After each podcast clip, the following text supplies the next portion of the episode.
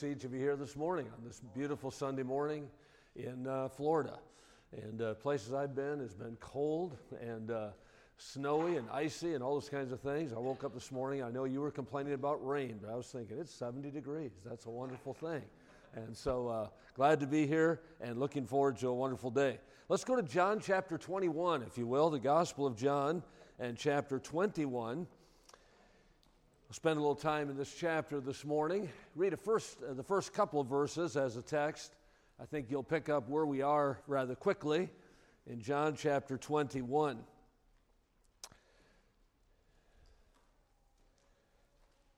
The Bible says in verse 1, John 21, after these things, Jesus showed himself again to the disciples at the Sea of Tiberias.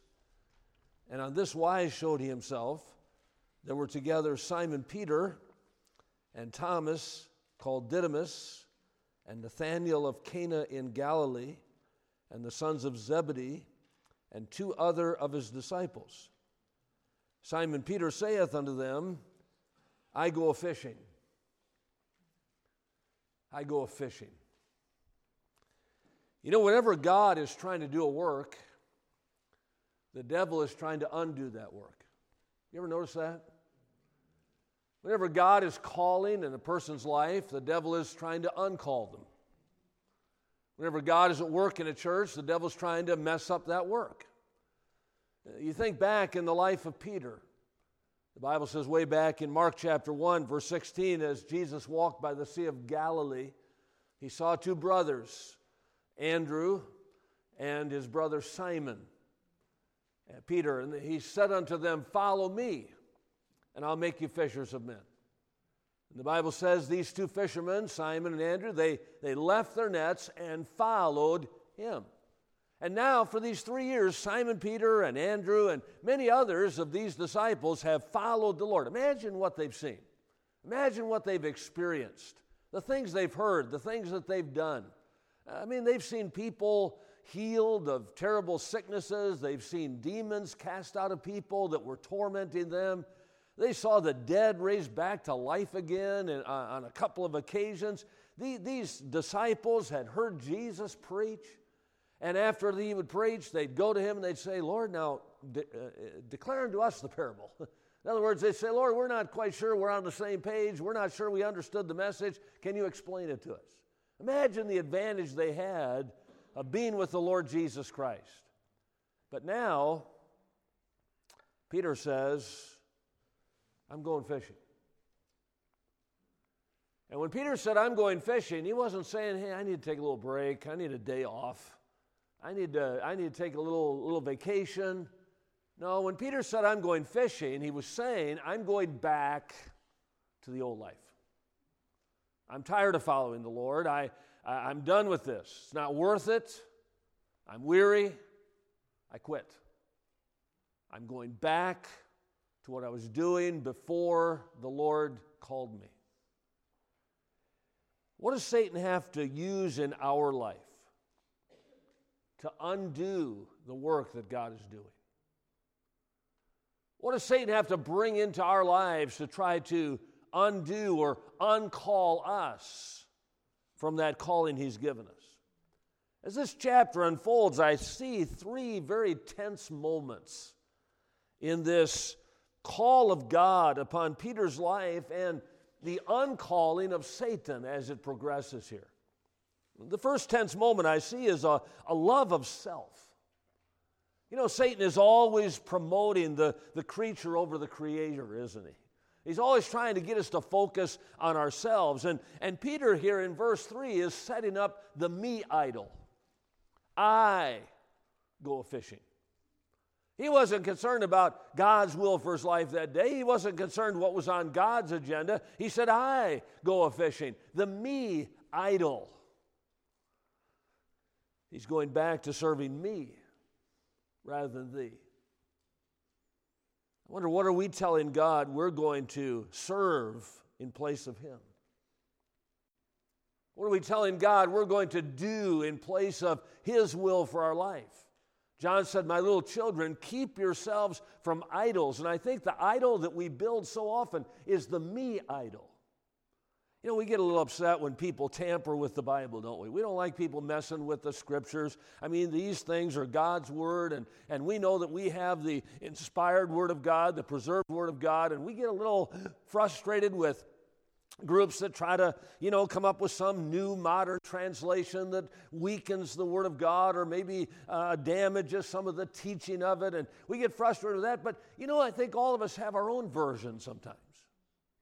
We have the John Goetsch version. Not thy will, but mine be done. You know. We, we have the version that reads, Order my steps in my will, and let not thy word have any dominion over me. We, we like to read, I delight to do my will, O God. God said in, in Hosea 4 and verse 17 that Ephraim was joined unto idols. Let him alone. When we start building the me idol, God begins to withdraw from our life. When we get self in first place, when we begin to worship self, we're in trouble with God because the me idol leads to the me influence. Look again at verse number three. Peter says, I go a fishing. They, the disciples listed in verse two, they say unto him, We also go with thee. It's interesting that our decisions don't just affect us, do they? Uh, they, they don't just influence. We, we think, well, I, you know, I'm in charge of my life and, and I'm in control of things and I'm, I'm going to make decisions that, that are good for me, but we don't always think about the fact that others are watching us. And we see, we also go with thee. There was a time when Jesus met with his disciples in John chapter 6, and it says in verse 66 from that time on, many of his disciples went back and walked no more with him. And Jesus looked at the 12 and he said, Will you also go away?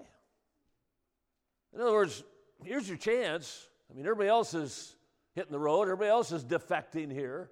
Everybody else seems to have something more important on their agenda than me. Are, are you guys also going to leave? And it's easy when, when others are going astray, when others are, are backsliding, when others are forsaking the will of God in their life to be influenced by the me crowd, loving the praise of men more than the praise of God. But the me idol, which leads to the me influence, leads to the me inability. Look at verse 3 again. He said, I go a fishing. They say also, We also go with thee. They went forth and entered into a ship immediately, and that night they caught nothing. You know, the me idol looks good and it sounds good, and this is what I want, and this is what I'm going to do, and I'm going to be happy, and this is going to fulfill me, and I'm going to have joy, and I'm going to have peace. But God says, okay, have at it, but we're going to learn the me inability. They caught nothing. You see, when you leave God out of your life, we're nothing. Jesus said, I am the vine, you are the branches. He that abideth in me, and I in him, the same bringeth forth much fruit. For without me, you can do nothing. He didn't say, without me, you can do a little bit. you know, you can, you can do this or you can do that. No, he said, without me, you can do nothing. Neither are we uh, sufficient of ourselves to think anything is of ourselves, but our sufficiency is of God. No one is emptier than the person who is filled with self. When you're all wrapped up in self, you're way overdressed. And so we must lay aside self, or God will lay aside us. We see a love of self. But secondly, we see the tense moment as the Lord begins a lesson on surrender. In verse 4, but when the morning was now come. You know, God will let us live for ourselves for a night. Sometimes we'll determine I'm not going to do God's will. I'm going to go my own direction. I'm going to do my own thing. And God says, okay. But when the morning's come, and it's interesting that when the morning has come, He's still there. We see a distant presence in verse 4. When the morning was now come, Jesus stood on the shore. But the disciples knew not that it was Jesus. Can I tell you something? Wherever you leave Jesus, he's going to be standing there when you decide to listen and come back. He's not going anywhere. And we can put some distance between us and that place. We can put some distance between us and the will of God. And we can say, well, I'm going to run over here, and we'll see more of this in the morning service today. You, you, can, you can take your journey and you can go somewhere and try to get away from God and get away from His will, but He's going to be standing wherever you left Him. We are like sheep who tend to go astray, aren't we? As the songwriter Richard Robinson wrote, we prone to wander, Lord, I feel it, prone to leave the God I love. And so often we allow things to pull us away from God, to draw us away from Him. And God says, Draw nigh to me, and I'll draw nigh to you. But when we withdraw from God, that distance becomes great, and that presence is not as real as it once was, and that voice is not as strong, that conviction in our heart is not as clear. But we see that John, the writer of this gospel, has a discerning perception. Look at verse 5. Jesus saith unto them, Children, have you any meat? They answered him, No. And he said unto them, Cast the net on the right side of the ship, and ye shall find. They cast therefore, and now they were not able to draw it for the multitude of fishes. Therefore, that disciple whom Jesus loved, that's John, he never names himself in his own gospel. He identifies himself as the one whom Jesus loved. He said, Therefore, that disciple whom Jesus loved saith unto Peter, It is the Lord. Now, when Simon Peter heard that it was the Lord, he girt his fisher's coat unto him, for he was naked, and did cast himself into the sea. And we see John has a discerning perception here. It's the Lord. You know, it's hard to get completely away from God, isn't it? We can try. We think, well, I'm just going to forget about God today. I know I'm not going to read the Bible. I'm not going to pray. I'm not going to think about God. I'm going to do my own thing. But it's hard to get completely away from Him. We can go for a time say, I'm just not going back to church for a while. You know, I just, I'm just going to let that, that go for a minute. And we can kind of do our own thing and go our merry way, but it's hard to completely lose track of that voice. Oh, we try to deny we don't hear it. We try to um, sort of rationalize God's blessing in our life. Oh, it was just a coincidence. We pretend we don't listen. We pretend not to acknowledge God in our life. But the truth is, we know that every good gift and every perfect gift is from above. The very air we breathe, the life that we have, the, the, the, existence that we enjoy is all a gift from God. And so John perceives here the Lord, and we see a divine power. As Jesus in verse 6 says, Cast the net on the right side of the ship, and ye shall find. And now they cast, therefore, and they were not able to draw it for the multitude of fishes. And John discerns that it's the Lord. And, and verse 8 the other disciple came in a little ship, uh, for they were not far from the land, but as it were 200 cubits, dragging the net with fishes. As soon then as they were come to the land, they saw a fire of coals there, and fish laid thereon, and bread. Jesus saith unto them, Bring of the fish which ye have now caught. And Simon Peter went up and drew the net to the land full of great fishes, an hundred and fifty and three. And for all that were so many, yet was not the net broken. What a miracle. Imagine, I mean, try to put yourself in the shoes of these disciples. They had been out all night. Now, these were professional fishermen. Yeah, they'd been away from it for a while, but they still knew that Sea of Galilee. They knew that Sea of Tiberias. They knew where the fish were. They knew the time of the night to fish. They knew how those schools of fish were. They, they knew how to cast those nets. They, they knew everything there was to know about this particular profession. And they had done it with all the skill and expertise, I'm sure, that you could have. And yet they caught nothing. And Jesus shows up and just speaks the word, and the net's full of fish.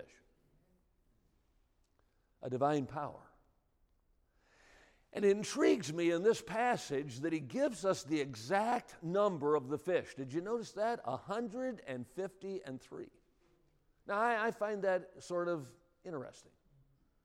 Because there are a lot of numbers in the Bible that are, are sort of rounded off, we would assume. I mean, they're, they're, they're, they're, they're, they're just kind of rounded off, I suppose, for easier reading. For instance, in Acts chapter 2, the day of Pentecost, as Peter preaches, how many people got saved that day? 3,000?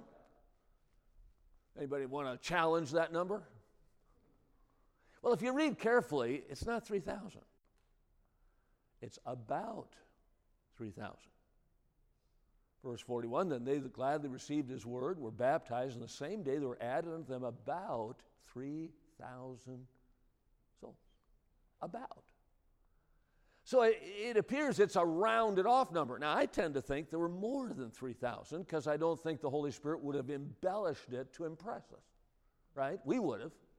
I mean, there's, there's about 250 people here this morning for Sunday school. And it's just sort of rounded off, but we would tend to round the number up, wouldn't we? I mean, we would tend to, you know, the fish was, uh, was about, about that big, you know. We, we tend to make it a little bigger than it actually was, and, and, and, but I don't think the Holy Spirit would have done that. I think the Holy Spirit would have probably said about 3,000, when in reality there maybe were more than 3,000. When Jesus fed 5,000 men, plus the women and children, were there exactly 5,000 men? Did somebody count? They did have them sit by 50s, so maybe they did, but it, almost appears that exactly 5,000 people, well, it's probably a, a rounded off number. Uh, there are uh, uh, numbers in the Old Testament about certain uh, uh, numbers of, of cattle or sheep that a man had, and they seem to be rounded off numbers as they are usually 5,000 or 3,000. We see armies that had 3,000 soldiers or 30,000 chariots. I, I don't know that those were exact numbers. They seem to be sort of rounded off, but here it's a specific number, isn't it? 153. Now, it would seem then that because it's obviously not a rounded off number, that it must have some significance.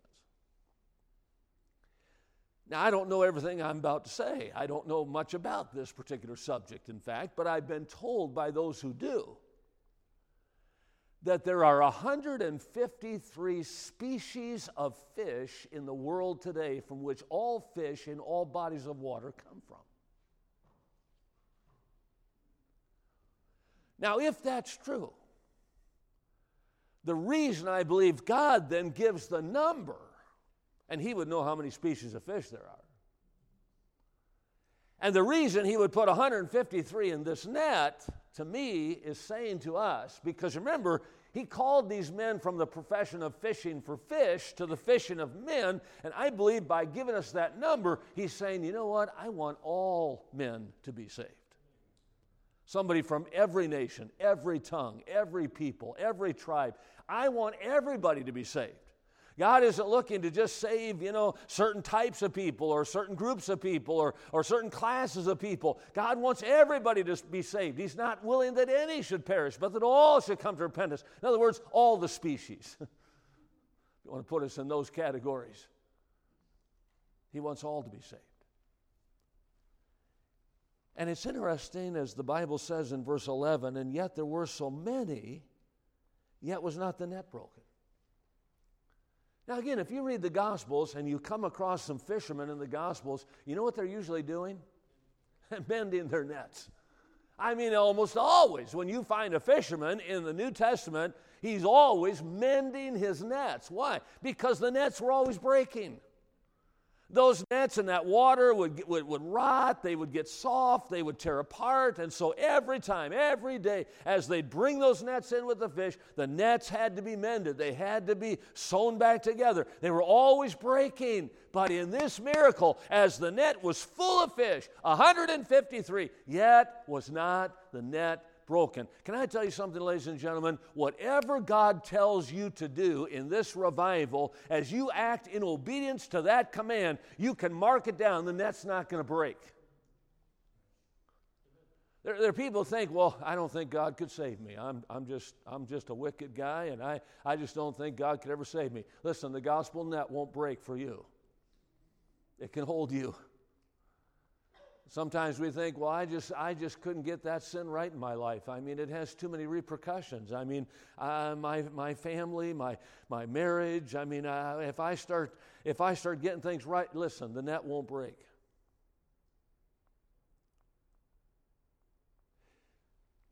People think, well, you know, I think God's calling me to, to, to ministry. Or, you know, I meet young people all over the country and they, they say, I, I, think God may want me to go to Bible college, but I don't know where I'd get the money, or I, I don't know if I could do it academically. I don't know if I'm good enough. Or listen, then that won't break.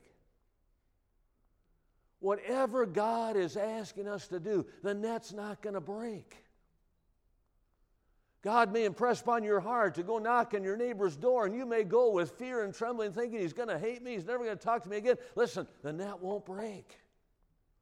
Obey the Lord. Unto him that's able to do exceeding abundantly above all that we ask or think, according to the power that worketh in us. You see, it's not up to us to keep the net together, that's his job.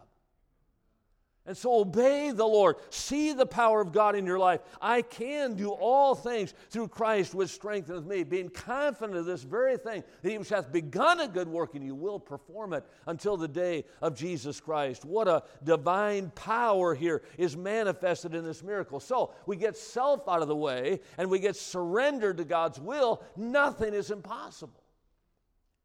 But we see a third tense moment as the Lord now challenges these men, in particular Peter, particularly Peter, to a life of service.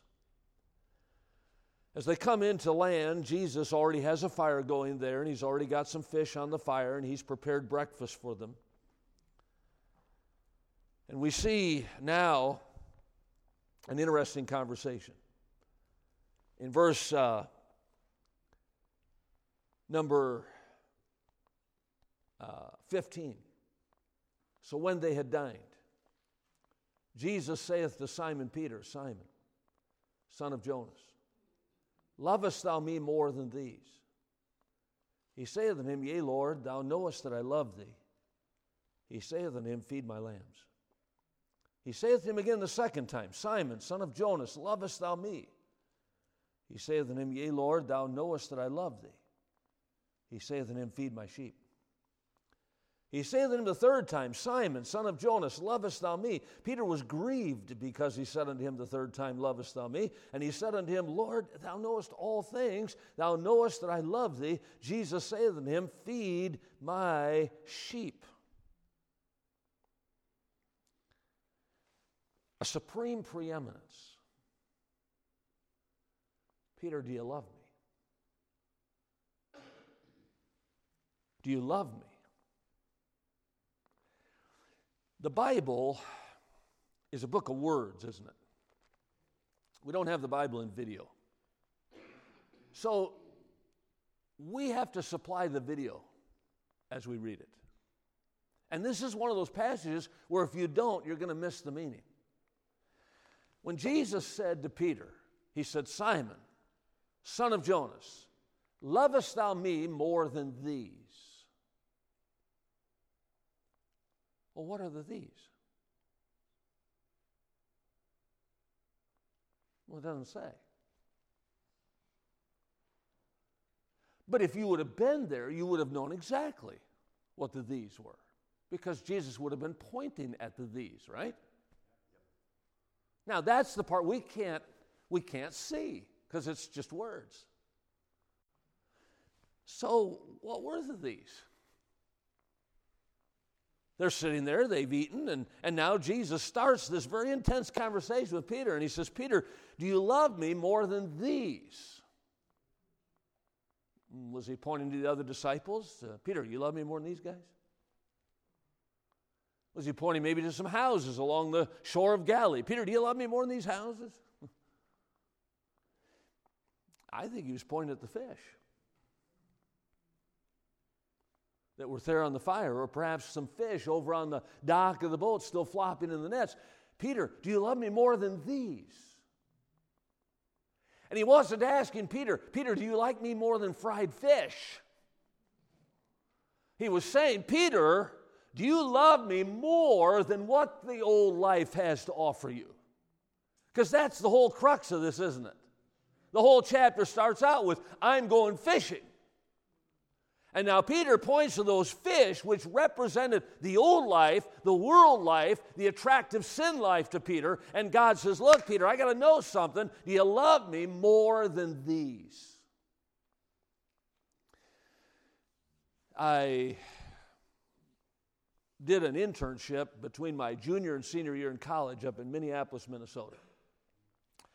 And I went up there, served in a church for the summer. I had done so the summer before, same church, and really enjoyed it. And, and it's where God called me to preach, it's where God called me to evangelism, and wonderful decisions made in that internship.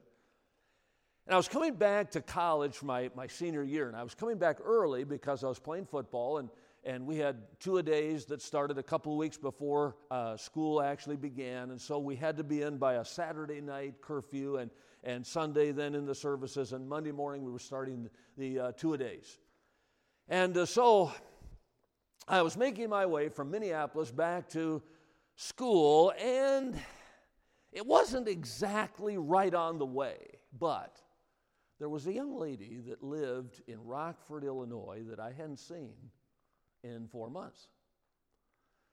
And uh, we had been dating about three and a half years and uh, weren't really serious about anything. She had already graduated, was teaching there in her home uh, church that had a Christian school there in Rockford, Illinois. And, and, uh, and uh, I thought, you know, I'd, I'd sure like to see her. We, we, we didn't live in the age of cell phones we lived in the age of stamps. so, uh, so we had been riding a little bit, you know, through the summer and kind of keeping up. Phone calls were expensive in those days, didn't have cell phones and all that kind of stuff. And so, uh, but, but I thought, man, you know, I could, I could swing by there and, and then get back to the college. And so I called her and I said, hey, you think I could come by Saturday afternoon and, and I could leave Minneapolis early and get down there maybe uh, mid afternoon or so? And she said, oh, yeah, it'd be great. And I talked to her dad, and he said, That'd be fine. And so I went down, and, and uh, we enjoyed a, a, a, cookout there in the backyard with her family. Her siblings came over, and, and uh, we had a great time. And I was getting kind of close to me having to leave to get back up for curfew, and and uh, we, had, we had maybe 30 minutes or so, and we had just finished up with the cookout, and her dad was putting the grill away and putting some things straight in the backyard. And she and I sat on the back of my car, on the trunk of my car, in the driveway of 637 Atwood Avenue in Rockford, Illinois, west side of Rockford. We're sitting there, we're just having a normal conversation. I mean, just, you know, talking about our summer and and in the school year coming up, and she's teaching, I'm going back to college, and, and we're just having this normal conversation. And all of a sudden, I mean, out of nowhere, out of left field, out of a blindside hit, she looked at me and she said, John, do you love me? Whoa. I, wasn't expecting that. We had, we had not used the L word yet. And I, I, I, just, it came out of nowhere. And, and I was like a deer in headlights, you know. I, I, it, just, it, it just took me by surprise. And, I, and I, you know, my mind is going 100 miles an hour trying to, trying to think of the answer. And, and I, I wasn't, I, I didn't know. I mean, I knew I still loved football. I mean, I was going back for two days. I mean, I was ready. I was in shape. I couldn't wait for my senior year of football. I mean, I was ready and I loved football. Did I love her? I don't know. I love dorm life. I, I, my parents lived one mile from the campus where I went to college, and I lived in the dorm all four years. I loved it. I love the camaraderie. I love the horseplay. I love the practical jokes. That's why I'm in a college now. I can, I've written so many demerits over the winter break. I haven't even been there. Uh, they just tell me what's going on. Uh, give them this. I already know because that's what they gave me. Okay, so I, I love dorm life. I, I really enjoyed it. And so, did I, but did I love her? I don't know. And after a long pause, I said, I don't know. That, that wasn't the answer she was looking for. You know, the pressure of that is what Peter's feeling here.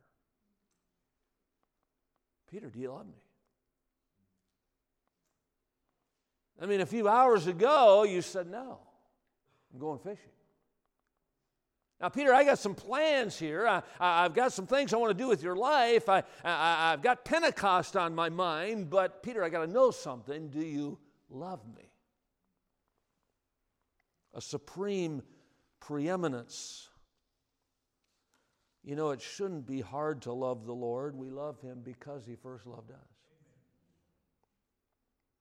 And if we do, in fact, love him, our love will lead to a suffering people. Did you notice here in this conversation that each time when Peter said, Yes, Lord, I, I love you, and, and, and, you could study this and you find there are different words used in the Greek in his response. And so his response is a little bit of a, a, a growing response here. And you could study that. But, but, but, the, but every time he said, Yes, Lord, I love you, Jesus responded with, Feed my lambs, feed my sheep feed my sheep. You see, our love for the shepherd is demonstrated by how we treat the sheep.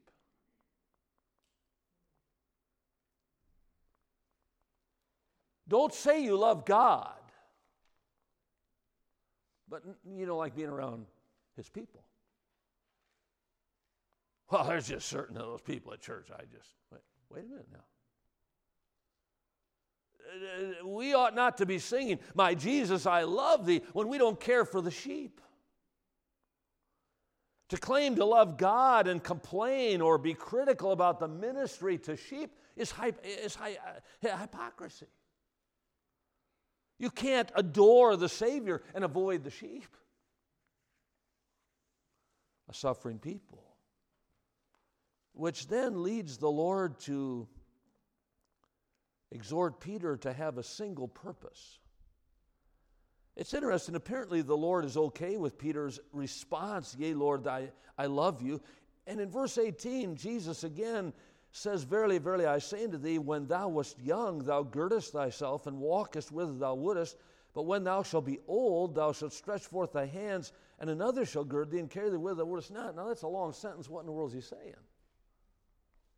Well, he explains it in the next verse, doesn't he? Verse 19. This spake he, signifying by what death he should glorify God. He said, Peter, when you were young, in fact, a couple hours ago, you did pretty much whatever you wanted to do. You went whithersoever thou wouldest. But now, if you really love me, it's going to cost you your life. You're going to die for me. Now, God doesn't tell all of us that, but that's what He told Peter. You're going to die for me. Peter, you're going to be martyred. He's predicting Peter's death. And by the way, Peter was indeed martyred according to history. He was crucified. Jerome, the historian, records that Peter, at his own request, was crucified upside down. For when they brought Peter to the cross, Peter requested that he be crucified upside down, his head being downward, his feet upward, for he said, according to Jerome, I am not worthy to be crucified in the same manner and form as my Lord. And Jesus is predicting that here. And, you know, Peter doesn't really bat an eye at this. He, I guess, says, okay. But it is interesting, the conversation. In verse 20, then Peter, turning about, seeth the disciple whom Jesus loved. Oh, that's John again. Which also leaned on his breast at supper and said, Lord, which is he that betrayeth thee? Peter, seeing him, saith to Jesus, Lord, and what shall this man do? I love these guys, don't you? They are so human. They are so like us. Peter's, Peter's saying, Yeah, Lord, I love you. Jesus said, Well, Peter, if you love me, you're going to die for me. Okay, great. What's he going to do? Isn't that like us? You know, we, we kind of say, Okay, Lord, I'm in. What about everybody else?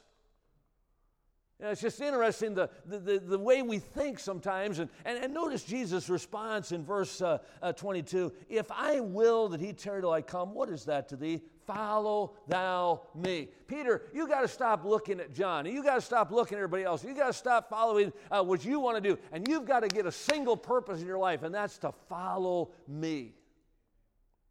Follow me. I played my last football game late November of that senior year at North Dakota State University. It was one of the coldest games I have ever played in my life. It was a horrible game. The weather was very inclement. We lost the game. We were never in the game. It's one of those games. We made that long trek back home to college, and I remember cleaning out my locker that next week and hanging up my cleats, as it were, realizing that my football career was, was over.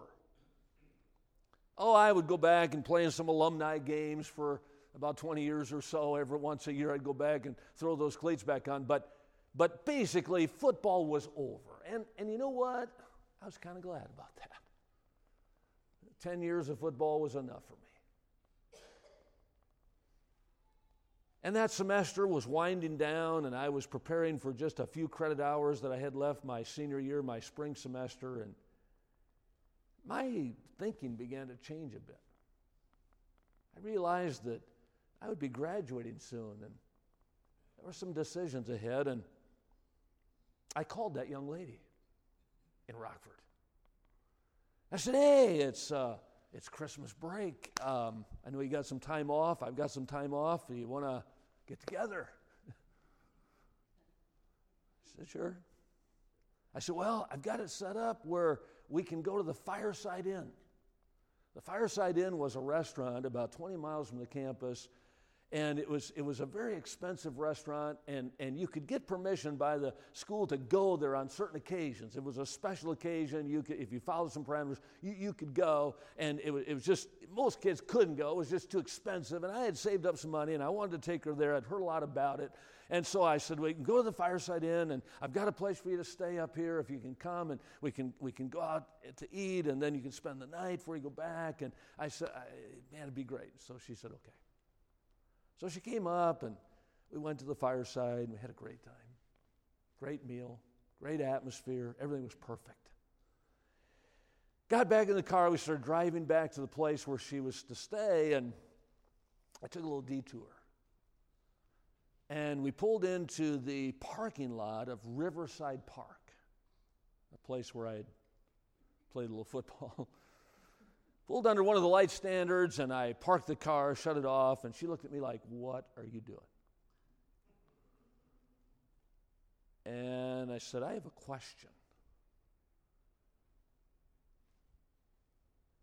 I said, Will you marry me? And she laughed. That's not a good omen. she laughed. And she said, When? When we're 85? We'd been dating now for four years, and we were kind of the brunt of all the jokes on campus. You guys are going to date your whole life? And I said, No, I was thinking maybe this summer. And she looked at me like, What kind of a cruel joke are you playing here? Total disbelief. So I reached in my pocket and I pulled out a little white square box. I was going to do it at the restaurant, but I chickened out. And I took the cover off and I pulled out a diamond ring. She said yes. Now, how did she know?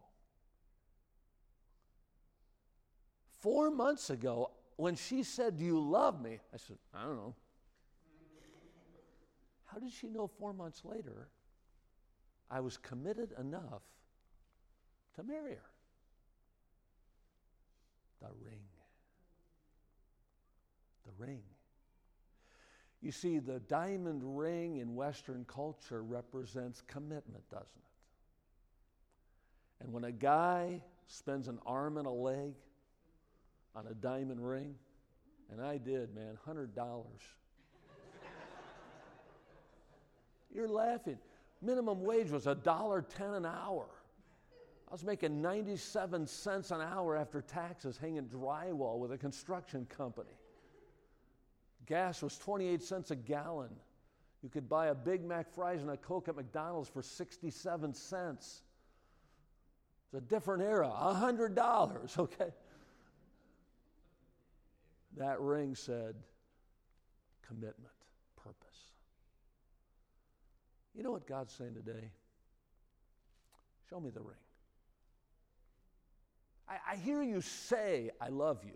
I hear you pray it. I, I, I hear you preach it. I, I, I hear that. But, my little children, let us not love in word and in tongue, but in deed and in truth. Show me the ring. Revival is about showing God the ring. It's about making some commitments to our love for the Lord Jesus Christ. May we not allow Satan to undo what God's trying to do. Boy, there's some great days ahead for Peter, aren't there? Some magnificent days. But, Peter, do you love me? Do you have a love for me? If you do, then I can use you. And if you do, show me the ring. Let's see it. Let's bow for prayer. Lord, help us today as we pursue this matter of revival. I pray, Lord, that while you work in our hearts, we know Satan will do everything in his power to work against it. And we've all experienced that to some degree or another. And so it would be no different this week, I'm sure. And so, Lord, help us to stay focused, help us to stay in tune with what you're speaking to us about. And may we not let anything uh, dissuade us or detour us from the perfect plan that God has for us. Thank you for loving us. It gives us the motivation to love you. And help us now with that love to serve you. We pray this in Jesus' name. Amen.